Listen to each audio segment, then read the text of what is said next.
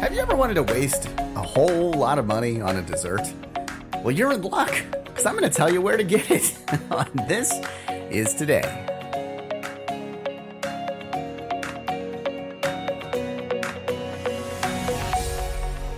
Welcome to This Is Today, the podcast that features the stories that make this day unique. It's October 14th, 2021. I'm Russ, and here's what you need to know about today. It is Be Bald and Be Free Day, and I've got to say that proud because I'm one of the naked heads. Wow, we should start calling ourselves that. Naked heads.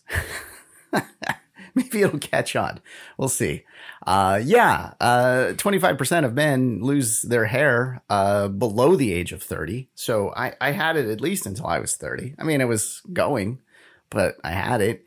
Uh, by the age of 50, it's 50% of men are uh, balds and about 80% at the age of 70. So chances are it's going to happen to you. And for those of you, uh, 20% that are going to keep your hair your entire life, you suck. there.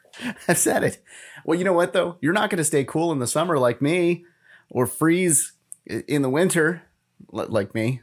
Yeah, it, it is so cold. I don't know why. Like it, without like I have to put on a hat or else I am just going to freeze my butt off. Well, I guess my head off. Yeah. Anyway, uh, I've got a jacket on right now. You can probably hear it. I think it's making noise in the back. Anyway, uh, nearly 90 uh, billion a year is spent in the US on hair care. But hey, I don't have to spend any of that. Well, I do have to get a razor and shave parts of it on occasion. But yeah, bald people look more mature, trustworthy, and efficient. So there you go. That's why you can trust me. okay. It's National Dessert Day today as well. Uh, and okay, I could tell you all the great things about desserts, right? The, one of the best things, of course, is it's relatively inexpensive when you look at it, right? Like they bring you this menu and you've got like, ah, five, six bucks for dessert. Okay, I'll go ahead and do it. I'll get one. But not this one restaurant. Yeah, Serendipity 3 restaurant in New York. They hold the Guinness Book of World's Records for the most expensive dessert.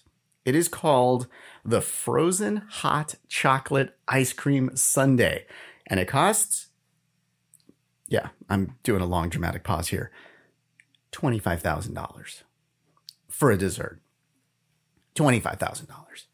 Well, it's got 28 uh, different cocos, including 14 of the world's most expensive. But here's the real thing the sundae is decorated with 5 grams of edible 23 karat gold. It's served in a goblet lined with edible gold. And at the base of the goblet, you've got an 18 karat gold bracelet. Okay, there you go. Maybe that's a lot of the cost. It's got one carat of white diamonds in that uh, bracelet. So I guess you're you're not only getting dessert, you're also getting a bracelet. But still, this seems crazy expensive. yeah, and then I, I guess you'd have to tip on this, right? What twenty percent on that's like five thousand dollars. So good luck. Enjoy your dessert. Uh, for those of you that go there, uh, while you're having that, uh, we'll look at the history of today, and we'll start in 1962. Well, the world has never been as close to the brink of nuclear war as it was on this day in 1962, the Cold War between the United States and the Soviet Union was reaching a boiling point. Nikita Khrushchev, Soviet Union leader, uh, he didn't like that we had nukes in Turkey. We were a little too close for comfort. So he was unhappy with that. So he decided, well, let's uh, do this little thing with uh, Cuba here because you know, Cuba's not too happy. Fidel Castro doesn't like JFK because of the whole Bay of Pigs invasion thing that happened. Well, this day, the Cuban Missile Crisis happened. See, we sent all of these uh, planes over Cuba and found that missile bases were being constructed, that missiles were on their way. What do they do? How do they stop this? How do they react? Well, it took several days to try to figure out like exactly what to do. JFK came to the decision to really like basically put a blockade.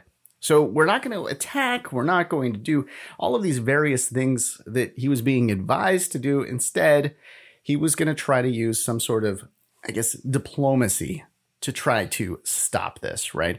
So planning went on for several days, and on October 22nd, JFK went on live TV to reveal the details to the country, and everything that was going on. This is what he said. He said, It shall be the policy of this nation to regard any nuclear missile launch from Cuba against any nation in the Western Hemisphere as an attack by the Soviet Union on the United States, requiring a full retaliatory response.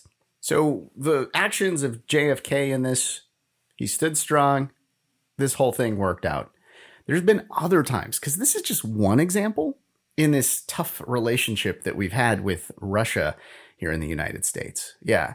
Uh, in the Korean War, shots were actually fired. Well, okay, uh, we were on different sides, North Korea, South Korea, and it wasn't actually the U.S. technically shooting at Russia, or the Russia shooting at the U.S., but there were shots fired during the Vietnam War.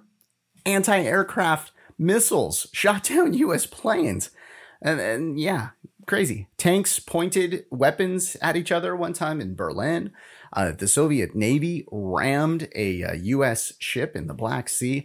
At least four incidents in which technical glitches have almost caused nukes to be fired because they thought they detected something. How crazy is that? So, not only on this day, 1962, were we close to uh, nuclear war with Russia, it, it seems like uh, this could have happened many times. Knock on wood. Hopefully, we're all still here today. I mean, I'm recording this uh, the day before. We'll see. okay. on this day in uh, 1987, I remember this story coming out. It was crazy. Baby Jessica, Jessica McClure, fell into a well at her aunt's backyard in Midland, Texas. She was just 18 months and she's stuck down there in this well. It was tough to get anybody down there. So they actually had to drill a second hole close to it and then basically get this little tunnel so that they could get over to her and pull her out. It took over 58 hours. Yeah, she was in this well for 58 hours. That is just unbelievable. Now, the the the way to get her was also still like going down this shaft was going to be very difficult. Now, they found a roofing contractor. Yeah, a roofing contractor. This guy named Ron Short, and he was born without collarbones. So he could basically collapse his shoulders so that he could get down into like this really tight space. So he's the one that went down and pulled baby Jessica out.